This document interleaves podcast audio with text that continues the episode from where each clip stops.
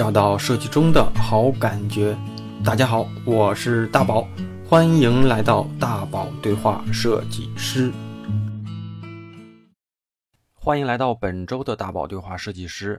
之前我们节目听众群里有同学跟我说哈，说现在正好赶上毕业季，能不能聊聊设计师毕业求职相关的话题？我想了一想哈，虽然我不是 HR，但这些年我招聘和接触了大量的实习生、校招生和刚毕业不久的设计新人，我应该还算是有经验，可以给大家分享分享，聊一聊这个话题的。然后呢，我把这个话题酝酿和准备了一些材料。梳理了一个脑图，那咱们这周啊，就跟大家聊聊求职季我能给大家的一些建议。那如果你不是应届生，你依然可以听听我给大家的求职建议，也可以分享给你身边正在求职的弟弟妹妹们，保证他们能够有收获。咱们开始哈。那我给大家的建议呢，其实挺系统的，但是呢，不一定是按照时间顺序或者是优先级的顺序，所以呢，咱们就一条一条按照我给之前的梳理啊，跟大家去分享啊。虽然到了毕业求职阶段了，但是我给大家的第一个建议呢，还是要提前实习，算是给还没毕业的同学的建议了。当下的竞争都不是发生在当下，其实几年前就开始了。就像高考状元们，他不是考试当天跟你拉开的距离，而是在高中三年，甚至初中和小学，潜移默化、慢慢努力、持续的跟你拉开这么大的距离。那分数啊，只是一个结果。其实实习也是一样。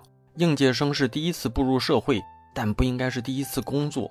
你大三甚至更早啊，就应该出来实习，做你想做的任何方向的设计，来验证你头脑里想象的和你未来要从事的职业是不是你真正喜欢的，是不是你真正热爱的。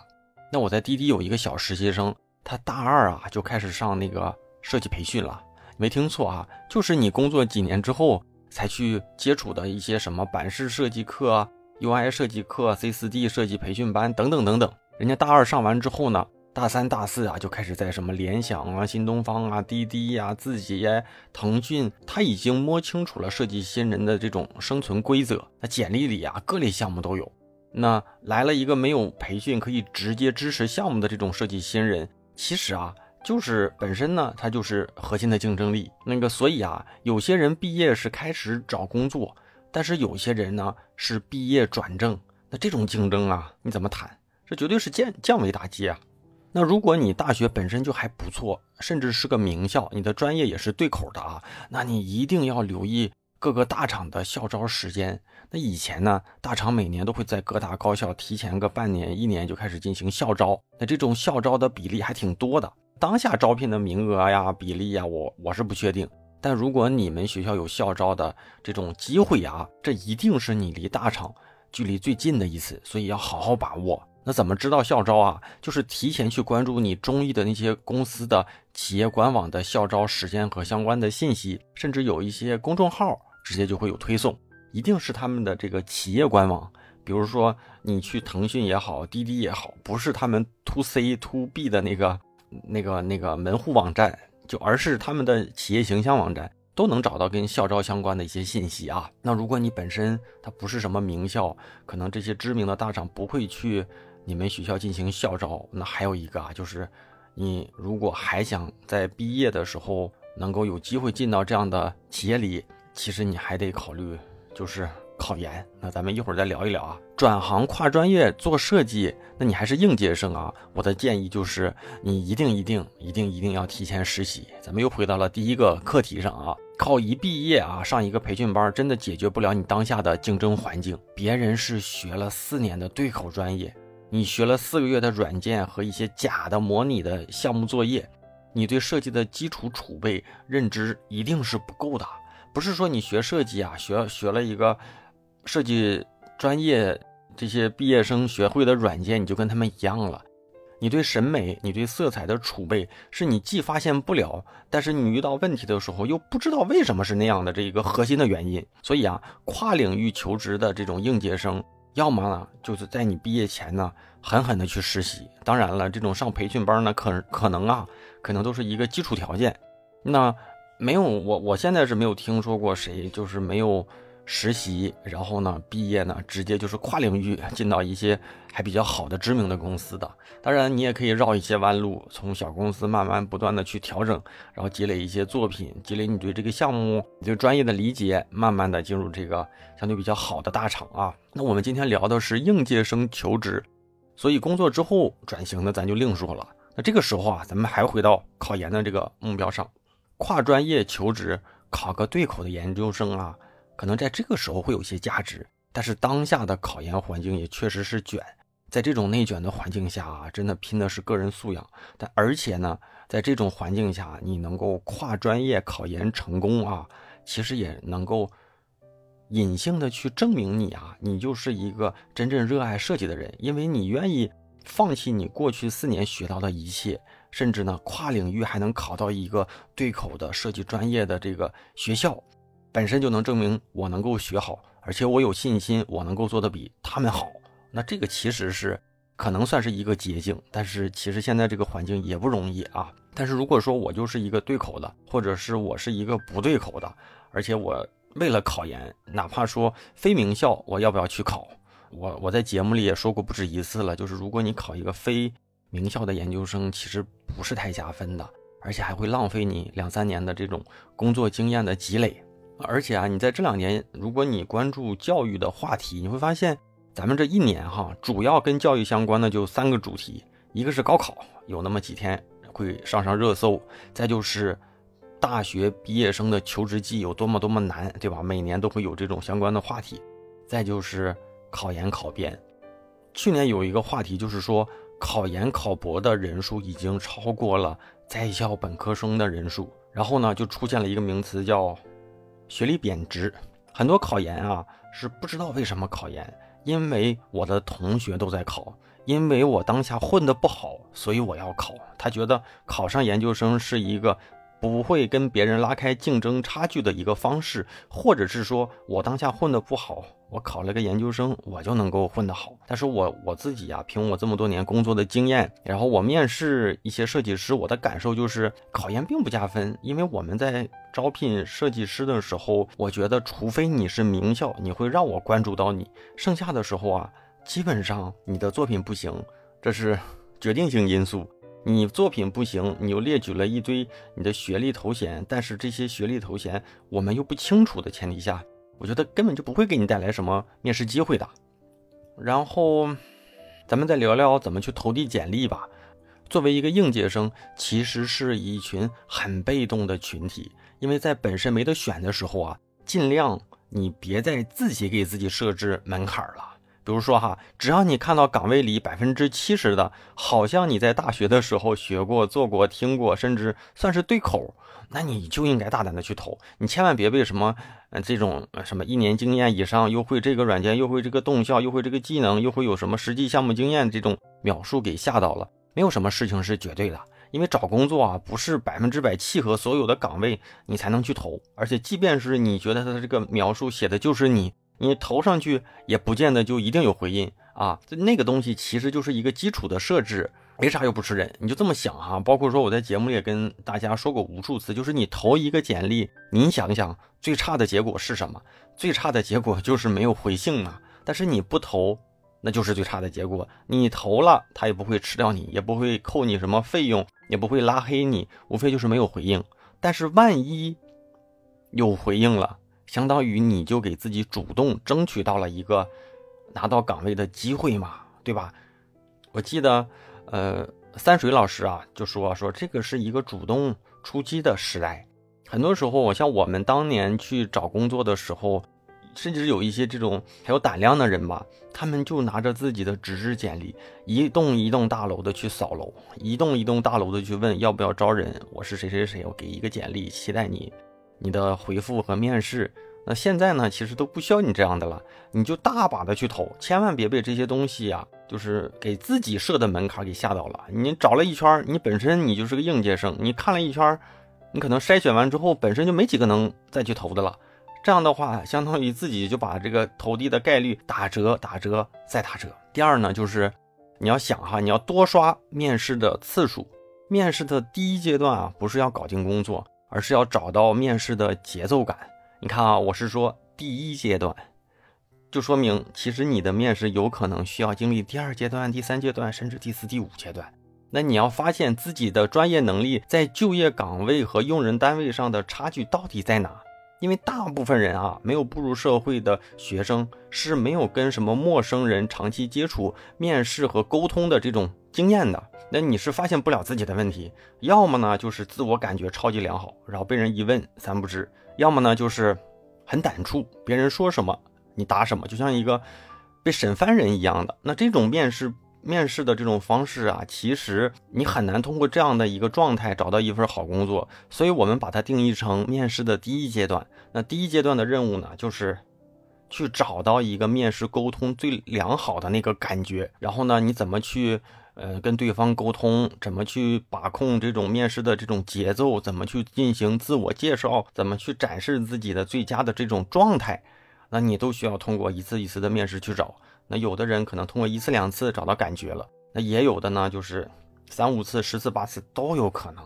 我觉得找面找工作找个十次不成太正常了啊！而且你一定要记住，就是无论面试多少次，都尽量的要去问 HR 和面试官要一些面试之后的反馈，那用来找到自己真正的问题，然后再去调整，再去把自己的这些问题补充到你下一次面试上要去注意的这种清单里面。有人就会说啊，说很多他这个反馈都是这种应付人的，随便说一说，说你啊不合适啊，或者是我们正在考虑啊，之后就没下文了。没关系，应付你就应付你，只要有一些你听下来真正扎心，好像是说的又对，或者是说到你自己没有意识到别人会这么感觉你的，你就应该记下来，这就是一个高价值面试的反馈，知道不？再就是什么呢？在校期间的荣誉呀，其实我自己的感觉就是要不要罗列上去呢？可能可以适当的去罗列，但是价值不大，因为我看了很多同学会写我们大学拿过什么奖学金，什么又是什么班长呀，又是什么学生会主席呀，又参与过什么社会活动啊。其实啊啊价值不大。说实话，我大学年年也都拿奖学金，嗯，也是学生会的干部。但是我我在面试的时候，我不会关注到这个，我可能会关注到什么呢？关注到就是这个学生或者是这个呃这个实习生吧。在校期间有没有主动去参加过一些国内国际的一些专业比赛的一个名次？那如果你能拿一些什么金钱比呀，一些什么呃金读奖啊，甚至你的专业领域的一些设计大赛的，哪怕是入围，我觉得你可以适当的去加上去，这个是加分的，因为这个是一个。主动愿意去在行业里，在你的这个圈子里面去竞争的一个一个一个一个一个方式嘛。但是你你说你在学校里混一些学生会主席也好啊，拿一些什么奖学金也好，证明不了你是一个对专业有多么自驱力的人，而且证明不了你的专业价值。毕竟刚开始啊，就是你的专业价值是第一个筛选标准，那你的那个其他。其他的价值可能是一些隐藏的长期的潜潜力，大部分啊，在这个时代都相对来说啊，都比较招聘呢，都比较务实一些了，都不像以前了。我愿意培养你三年五年的，很多时候，尤其是在一些中小公司来了，你就是要帮我解决问题的。你当下你能把你的你的这个职能做好，其实就是你本身的价值了啊。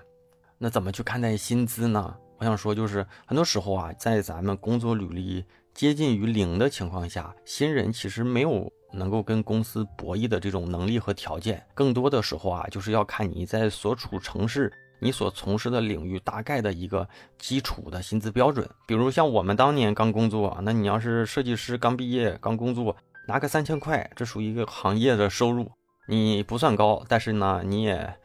差不多就这样。然后呢，你像一七、一八、一九年这会儿的互联网公司的应届生，只要你应届校招能进来，我印我印象当中就是一万二还是一万五上下。但是你是研究生呢，可能会再高一些。设计、运营啊、产品差不多都这样。但是如果你是技术，可能基数还会再高一点。但这个时候，你非跟跟你的 HR，跟你这种老老板说，我不行，我必须要两万。那我跟你讲，解决方案就是把你划掉，换一个人。因为其实多你一个不多，换你一个呢，也感觉不出来。大家千万别在这个时候去博弈。但是呢，比如说你的这个行业刚刚开始，大家都能拿到个四五千、五六千的时候，你两千，那这个可能可能是会有一些问题的。所以基础基础标准大家应该心中都有数，你少肯定不能太少，但是你多呢也不会有什么太高的一个博弈价值啊。咱们再来聊聊怎么去辨别一个靠谱的岗位吧。其实这个问题是我提给我自己，然后我又在想说怎么去怎么去筛选。大家在通过沟通的时候怎么去筛选？我觉得面试啊是一个双方筛选的过程。但是呢，毕业生啊，很多时候就说我能找到工作就不错了。所以呢，我怎么去敢跟公司去提条件？他愿意要我怎么都行。但是啊，即便你是这样的心态，但是我也得教你一招，就是你要在你面试过程当中大胆的去提你想知道的问题。一般啊，一个专业一点的面试官在最后肯定会说：“你有没有什么想了解的，可以可以问我，那我来给解答。”大概都会有这样的一个问题，留个口。那比如说，在这个时候他问你的时候，你就可以准备几个固定的话题。比如说，你觉得你可以问他说：“你觉得我今天的面试是不是匹配你现在预期的这个岗位？”然后你可以去问问，就是贵公司啊，就是现在服务什么客户，有有哪些知名的案例。那我在这里一个新人，一个成长路径是怎么样的？那哪些能力是我接下来要去强力的去提升的、去补充的？你都可以主动去提，而且提这些问题啊，你千万别觉得提这些东西是跟他提要求，而是你要表现出来，我真的对这份工作很看重，很努力的去准备了。而且呢，如果我来了之后，你给我的这些建议，我会一个一个去实现。最起码你会给他一个这种潜意识的反馈。而不是说咱们就像一个犯人一样，有没有想想了解的？没有，没有，没有，都挺好，都挺好。然后这种呢，其实相当于你失去了一个再给他去表现自己积极性、自驱力的这么一个一个一个机会了哈。对于就是咱们大部分同学啊，他可能不是在一些大城市，他所在的城市也没有什么这种大厂。那我觉得新人啊找工作其实，嗯，一条标准吧，就是。两条标准啊，就是好项目或者好师傅。什么是好项目呢？就是你看这个公司做过什么，对吧？就是能不能，如果是你在这个公司工作两年之后，这个公司做的东西能不能放到自己的作品集里，给自己去博得一个更大的平台、更好的平台，或者是说咱们拉出来，咱们自己去做一些自己的这种这这种这种创业项目。如果这些案例未来两年之后能够放到你的作品集里，是不是能够给你带来一个飞跃，带来一个更高的跳板？我觉得这是好项目。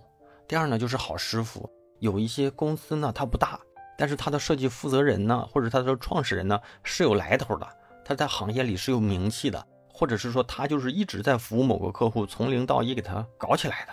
那我觉得你进入这种小型的工作室里面，其实也能够成长的挺快的，而且这样的话呢，呃，人会更综合一点。然后，如果你能跟着这样的师傅一直的去磨合的走几年啊，其实咱们作为长远来看啊，很多时候就是做着做着，你就可以成为这个公司的合伙人。虽然说你是一个应届生吧，但是其实很多公司都是这样，做着做着，对吧？分化出来，分个开个分公司啊，或者是再去成立一个新的事业部啊，你就能够一路一路慢慢的在这块立下来。所以呢，就是你看两个，一个就是公司有没有价值，公司过往的案例，在未来如果放到你身上，对你是不是一个对吧，一个加持？另一个呢，就是你觉得这个人怎么样？就是面试你的这个面试官，未来是不是他就是了，他来带你，他怎么样？有没有什么背景？如果当时不，如果你当时不知道，你也可以去适当的侧面的去了解了解，比如说您过去。在那些公司里啊，就是您有没有一些什么项目啊？如果未来我能够跟你一起去参与，咱们去一起去做好，等等等等。我现在作为一个过来人啊，对于新人来说，一份好工作就是，我认为首先啊，它是要饱和的，而且你长期工作下来是有长期的成长价值的。你千万别在一开始求职就期待说我要找一个清闲的工作，然后在私下里去搞搞副业，接接私单，最后呢通过积累开自己的公司。我觉得在你刚毕业就有这种心态啊，那就是扯淡。如果刚毕业有这样的想法呢，那就说明你当下的工作你根本就不爱。那如果你不爱，你为什么不在一开始就去做你认为有价值的、你热爱的工作呢？而把你一天当中最长的时间浪费在一个所谓的清闲的工作上，然后呢，剩下的休息之外的时间呢，再去做你认为正确的事儿呢，对吧？这种工作，尤其是在刚开始的这个工作的几年里，千万不该有的。那好的工作就是应该占满你绝大多数休息之外的工作，怎么才能比别人强啊？就是要么在相同的工作强度下，你比别人做的时间多，要么就是在相同的时间里，你比别人的工作强度大。那你又不是天才，那你又不是一个天赋极高的人，所以呢，你只有在这两个维度里，你两个甚至都比别人要强，你才能在同样工作一年两年的时间里，比别人跑得快。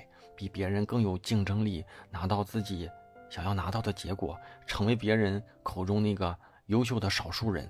所以啊，就是你看这两年呢，就大家哈会说了，我就想做副业。我觉得你工作几年之后，你可能会有上有老，下有小，或者是说我当下的收入解决不了我当时的当下的这种生存状况，或者我想改变，那我觉得你牺牲一点你自己的休息时间去做做副业，找一点第二曲线，那是对的。但是你刚毕业刚工作，千万不能有这种想法，就要去往最好的公司、最适合你自己长期发展的这种企业里去努力啊！千万别去就就就就一开始就有刚才的那种想法哈。人生是个马拉松，最近呢，无论你是不是一个应届毕业生，或许啊，你都听到这么一个词儿叫松弛感。最近不少公众号和短视频啊都在聊这个词儿。那。我也跟大家在这里聊聊松弛感啊，而且呢，我还去找了相关的话题。那在得到啊，前段时间有一个音频的内容里面就聊到《松弛感》这本书啊，甚至有这本书。那这本书的作者是米果文化的副董事长，也是一位资深的经理人。那这本书里啊，他对松弛感有一个定义，他说松弛感等于。看得透加有办法加能喜欢，那这里面的内容啊，我就是摘自得到呢这一期音频的节目里，要跟大家分享分享啊，因为我觉得整理的都是有条有框的，比较适合直接就在这里面给大家分享出来。第一个呢，就是看得透，看得透是指你对所处环境、对所参与的游戏规则有一个大致的了解。反过来想想，为什么很多人松弛不下来，不就是因为对眼前发生的事情不了解吗？有办法指的是你有解决问题的计划。注意啊，这可不是说你得成为一个什么问题都能够解决的全才，而是说，当我们面对一个问题，虽然没有清晰的解决方案，但我至少知道从哪能够拿到解题思路。说白了，就是给自己一个搜索框。咱们得知道输入什么样的关键词，得有把挑战解决成具体问题的能力。而不是把挑战当成无从下手的谜题。能喜欢是什么呢？指的是我们赋予行动的意义的能力。怎么能让自己长期喜欢做一件事儿呢？这个问题啊，可不简单。毕竟再有意思的事儿干久了也会腻。那怎么办啊？咱们得主动提高一件事儿的难度，给自己找到能够挑战的更高的任务。这也是能够长期保持热爱的关键。那这本书啊，还有一个挺有意思的洞见。他说，一个人的状态是由什么决定的呢？过去说是状态，我们总觉得这里面会有点玄学的色彩，谁都说不清自己为什么状态好或者是不好。但是呢，在这本书里啊，有一个关于状态的洞察，说的就是人的所有状态，归根结底啊，都源于你对三件事的评价。第一呢，就是对所处环境的评价，比如你不知道对手是强是弱，不知道竞争规则。不知道评审标准，再比如有时候觉得没干劲儿，觉得工作特别的沮丧，这都属于对所处环境的评价。第二呢，就是对自身能力的评价，比如不确定自己是否能够胜任，不确定自己是否能够稳定的发挥，不确定自己是否能够完成这一年的 KPI，这些都属于对自己能力的评价。第三呢，是对自身行动的评价，也就是说我做这件事儿到底有没有价值，有没有意义，比如。一个任务落到肩上，我也不确定这么做有没有用，只知道公司派的任务我不干不行。回到最初的那个问题，咱们怎么去保持松弛感呢？我们至少可以给自己列两个清单，一个叫状态清单，也就是把这三种状态都给列上。假如觉得自己的状态不好，这个表呢就可以帮我们精准的找到原因。第二个叫松弛感清单，也就是。把看得透、有办法和能喜欢这三个关键词列上，看看自己每个方面做的怎么样。最后啊，刚好是毕业季，我们分享一个应景的，就是前段时间杨紫琼在哈佛大学发表的演讲。那她这场演讲很长，大家感兴趣呢，也可以自己去网上找一找，那个视频也好，文章也好，应该都能够找到原文。那我分享她在这场演讲里最重要的一段话，他说呢，当人们遇到困难的时候，往往会紧张，但事实上最安全的方式就是保持轻松，同时对周围不断变化的世界充满好奇。了解自己能做什么很重要，了解自己不能够做什么也很重要。从内在讲，了解自己的限制能让你保持谦逊、积极，并且专注于目标。从外在讲呢，了解别人能给你设定的限制，会给你一个突破的机会。换句话说啊，知道了自己的不足，能让你赢得别人的尊重，而别人给你设定的不足，是用你来突破的界限。所以说，对自己呢。有多大本事，能干成多大事儿，咱们心里得有谱。那这个谱啊，就是松弛感，行吧？那不管说是在这个期间，你刚好是今年毕业的这个应届毕业生，还是刚工作不久的同学们，也还还是说你是一个现在面临求职的一个待业状态的同学啊，那我都希望说咱们这样的一个。算是一个简单的给大家做这么一个小建议的节目呢，能够给你提供一些价值和帮助。不管说我们的专业现在可能会出现这样那样的问题，我们所在领域会出现现在的一些什么变动，我们啊先保持一种松弛的状态。就是你的状态好了，你看待什么都会有信心，会积极的去面对，也能够找到解决问题的一个角度。但是如果你天天是紧绷着，你看到的就全是问题，那你找到的全都是借口。所以说呢，希望今天的这个不算长的一期小节目吧，给大家能够带来一些方法，带来一些小的能量。那如果你想听哪些内容、哪些节目，也可以在群里或者是在留言区啊给我留言。我觉得未来呢，我时常呢，我跟大家去做做这种相关主题的互动吧。准备的时间确实是不是那么那么的长，所以呢，也会有一些遗漏和偏差。那咱们后面呢，也会慢慢的。咱们在沟通交流的过程当中，我慢慢有机会给大家再补齐。那节目也差不多了哈，欢迎回来。那我希望大家呢都能够加入我的微信听众群呢，进群方式就是在我的哼哼哼大宝频道里回复群就能够收到啊。可以在群里面跟我提建议，提供内容资料。当然，如果你有一些话题呀、角度啊，或者是故事，你作为我们节目嘉宾来分享也不是不可以的。那这是我们这个节目的听众大本营。那这周的节目呢，也就是咱们之前的群里面的某位同学在群里面提，然后我觉得还不错，那就成为了我们这周节目的主题了。当然了啊，我继续邀请大家加入我的星球的私房课。虽然我把它定义成私房课，但是我更希望啊大家能够在这里找到自己的顿悟时刻。那还是那句我挺喜欢的名言啊，亚里士多德说过，人生最终的价值在于觉醒和思考的能力，而不只在于生存。三流的交付式技能，二流的交付式逻辑，一流的交付呢是顿悟，是觉醒。所以这些年哈，我一直也在学习，也在成长上做了大量的投资。我在知识付费上的花费，基本上都是为了自让自己找到自己的那个顿悟时刻。所以呢，我做星球一部分是给大家答疑解惑，一部分呢是自我的反思，还有给大家带来的深度思考。那你说它是不是知识？我觉得它是。但是我更希望它是杠杆中的那个支点。那当前呢，我在私房课里新增了一个专栏，叫《三百六十五个设计师赚钱笔记》的专栏。我希望把我亲身经历、身边朋友见过、做过、知道的一切，以设计师身份去做，甚至拿到结果的一些真实案例和故事，整理和分享给大家。那每周我都会持续的去更新，而且呢，你会发现原来这些事儿啊，真的就是离自己并不远。他们中啊。也就是有一些是意外的去打造了自己的第二曲线，并成为了自己的一个新的事业。那有些呢，就是可以在自己不影响当下收入的前提，做了某个副业，真真的去赚到钱了，拿到了一些大结果或者是小结果。那我在这里呢，也不会教大家怎么去面试大厂啊，也不会教你怎么去去去改简历。但是呢。你有这类问题，你依然可以提问，或者是我可以给你做一对一咨询的时候，呃，来指导啊。那所以说呢，就是过去的这些呃专栏也会持续的更新。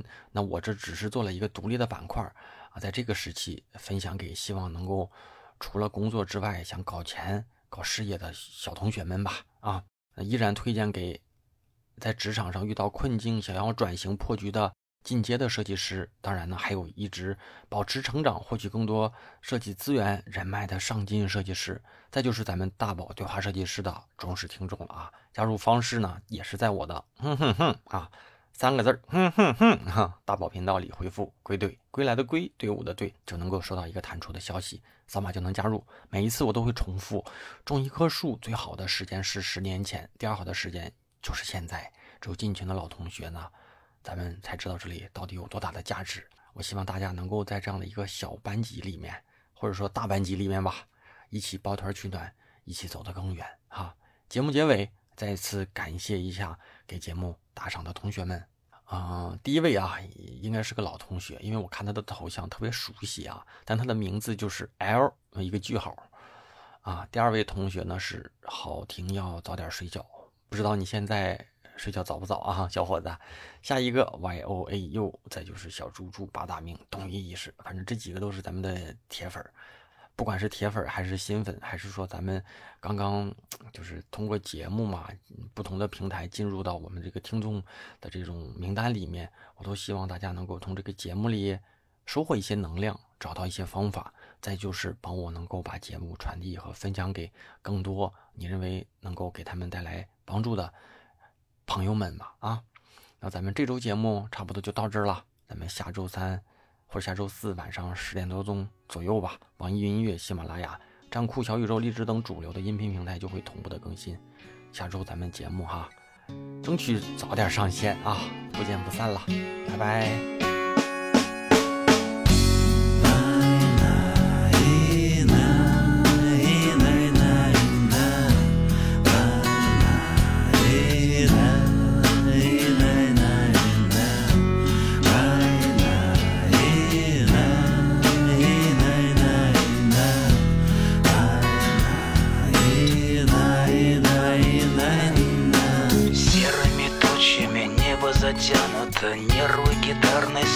Струною натянуты Дождь барабанит с утра и до вечера. Время застывшее кажется вечностью. Мы наступаем по всем направлениям. Танки, пехота, огонь артиллерии. Нас убивают, но мы выживаем. И снова в атаку себя мы бросаем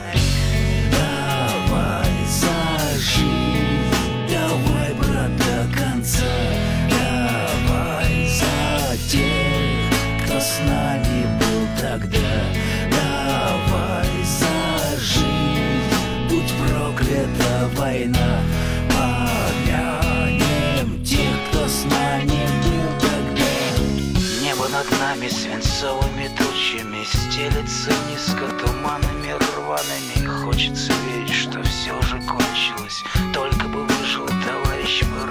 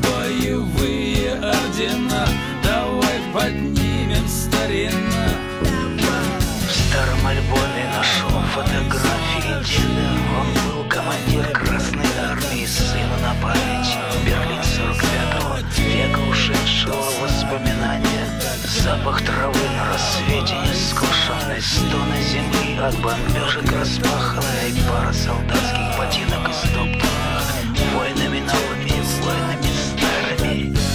Давай сам.